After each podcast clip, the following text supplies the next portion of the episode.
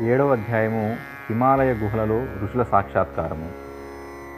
నేను గుహ నుండి బయటికి వచ్చి గురుదేవులతో పాటు హిమాలయాల్లో అంతరిక్ష మార్గంలో ఆయన నంటి పెట్టుకుని నడిచేశాను. ఇవాటి యాత్ర ఉద్దేశము పురాతన ఋషుల తపోభూముల్ని దర్శింపచేయుట. వారు ఎప్పుడో స్థూల శరీరాలను వదిలేశారు కానీ చాలామంది సూక్ష్మ శరీరాల్లో ఉన్నారు. దాన్ని ఛేదించుకుని కొంతమంది కారణ శరీరులు అక్కడక్కడ మెరుస్తూ కనిపించాయి. శుద్ధ ప్రేమతో నేను వారి యందు వినమ్ర భావంతో అవనత శిరస్కున్నయ్యాను ఇవాళ నాకు హిమాలయాల్లో ఉన్న సూక్ష్మ కారణ శరీరాలతో నివసిస్తున్న పురుషులు పరిచయం చేయబడ్డారు. ఈ రోజు వరకు నేను నా గురుదేవునికి మాత్రమే వాహనముగా ఉన్నాను. ఇప్పటి నుండి హిమాలయాల్లో ఉండే ఆ దివ్యాత్మలన్నీ నన్ను వాహనముగా అవసరాన్ని బట్టి ఉపయోగించుకుంటూ దానికి కావలసిన ప్రేరణలను శక్తిని కార్యదక్షను ఇస్తారు. నందనవనంలో నా మొదటి రోజు అక్కడి ప్రాకృతిక సంపద సౌందర్యమును తిలకించుటకు సరిపోయినది. ఎప్పుడు సూర్యుడు అస్తమించాడో ఎప్పుడు చీకటైనదో తెలియలేదు. దగ్గర ఉన్న గుహల్లో నిద్రపొమ్మని పరోక్షంగా తెలిపారు. కానీ నిద్ర కంటే శరీరాన్ని శీత ప్రకోపం నుండి రక్షించుకొనుటకు ఆ సూచన ఇవ్వబడినదని అనిపించింది. అంతేకాక రాత్రి మరలా గురుదేవుల దర్శన భాగ్యం లభిస్తుందని అనిపించింది. ఆ రోజు పౌర్ణమ. గురుదేవులు హఠాత్తుగా ప్రత్యక్షమయ్యారు. చంద్రుని శుభశీతల కిరణాలు హిమాలయ శ్రేణుల మీద పరుచుకున్నాయి. అప్పుడు హిమాలయాలు బంగారంతో మలచబడినాయా అన్నట్లు ఉన్నది. గురుదేవులు రావటంతో చుట్టుపక్కల అంతా వెచ్చగా సుఖంగా అయిపోయింది. చాలా విశిష్టమైన కారణం వల్లే గురుదేవుల ఆగమనం జరుగుతుంది. కనుక ఏమీ అడగకుండా ఆయనను వెనువెంటనే నడవటం మొదలుపెట్టాను. సిద్ధులు ఆకాశ గమనం ఎందుకు చేస్తారో అర్థమైంది. మామూలు మార్గంలో నడవచ్చును. కానీ హిమాలయాలు దుర్గమముగా ఉండి ఎత్తు పొలాలతో కూడి ఉంటాయి.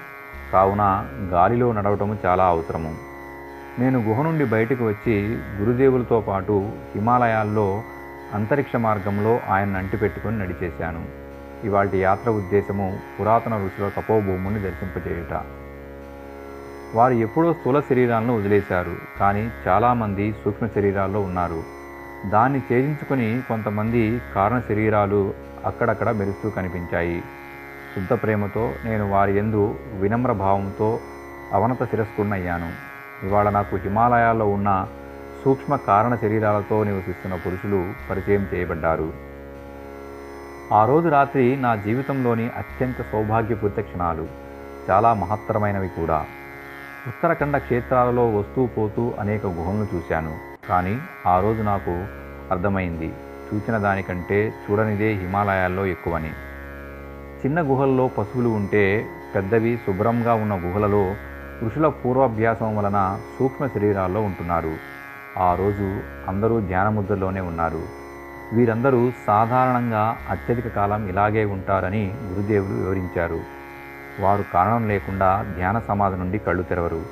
నాకు ఒక్కొక్కరి పేరు చెప్పి వారి సూక్ష్మ శరీర దర్శనం చేయించబడినది.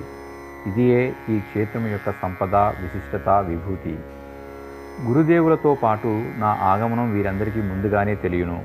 అందువలన మేము ఎప్పుడెప్పుడు ఎవరి వద్దకు వెళ్ళామో వాళ్ళు కళ్ళు తెరిచారు.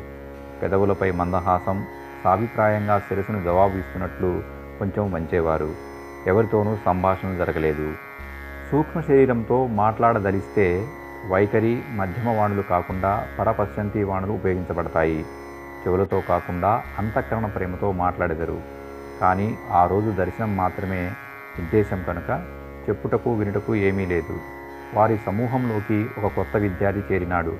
అతనికి కావలసిన సాయం చేయుటకు సూత్రస్థాపన ఆ రోజు ఉద్దేశము వారు అసంపూర్తిగా వదిలివేసిన కార్యక్రమాలను స్థూల శరీరం ధరించిన ఈ బాలకుడు సమయానుసారం ఏ విధంగా నిర్వర్తించబోతున్నాడో ముందుగానే గురుదేవులు చెప్పినట్లున్నారు. సూక్ష్మ శరీరం ద్వారా అంతఃప్రేరణ శక్తిదారులు ఇవ్వగలరు.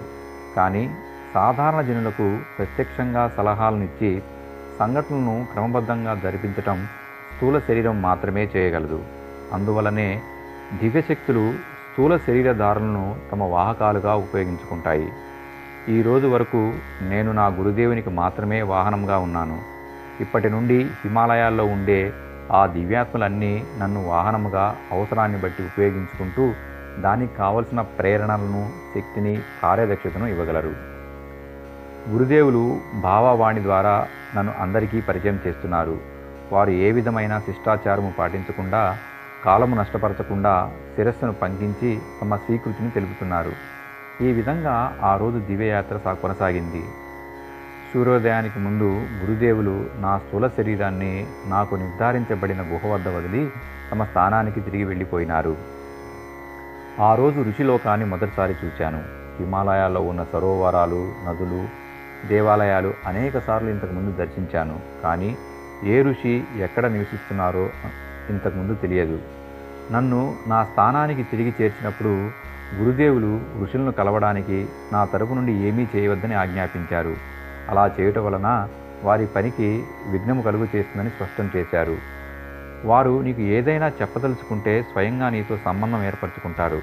నాతో కూడా షరతు అదే కదా. నీవు స్వయంగా మా తలుపులను తట్టవద్దు. నాకు నీ అవసరం ఏ ప్రయోజనం కొరకు కావాలో స్వయంగా వచ్చి చెప్పుటే కాక దానికి కావలసిన సాధనాలు సమకూరుస్తాను. ఈ నియమమే ఈవేళ నీవు దర్శించిన ఋషులకు కూడా వర్తిస్తుంది. దీన్ని కేవలం ఔపచారిక దర్శనంగా భావించవద్దు. ఈనాటి నుండి నీవు నా ఒక్కడి ఆదేశాలకు మాత్రమే పరితం కాదు. ఈ మహాపురుషులందరూ స్థూల శరీరము లేకపోవటం వలన చేసుకొనలేని పనులను నీ ద్వారా చేయిస్తారు. దానికి తగిన వనరులను చేకూరుస్తారు. మహాత్ములలో నీలాంటి సత్పాత్రుల ద్వారానే సంబంధం ఏర్పడుతుంది. ఇప్పటి నుండి వీరి ఆదేశాలను కూడా నా ఆదేశాలుగానే శిరోధార్యం చేసి చెప్పినట్లు చేయటానికి నీ సంపూర్ణ శక్తిని వినియోగించు అని అన్నారు. నేను నా స్వీకృతిని తెలపటం కంటే ఏమి చేయగలను? సరే అని శిరస్సు వంచాను. గురుదేవులు అదృశ్యమయ్యారు. ఈ సంఘటన నా జీవితంలో అతి ముఖ్యమైన మలుపు. దీని తరువాత కూడా హిమాలయాలకు అనేకసార్లు వెళ్ళాను. నా లక్ష్యం కూడా అదే. కానీ గురుదేవులతో పాటు ఈ విశ్వ వ్యవస్థను సంచాలనం చేసే ఋషుల దివ్య దర్శనము నా అంతఃకరణ మీద చెరగని ముద్ర వేసింది.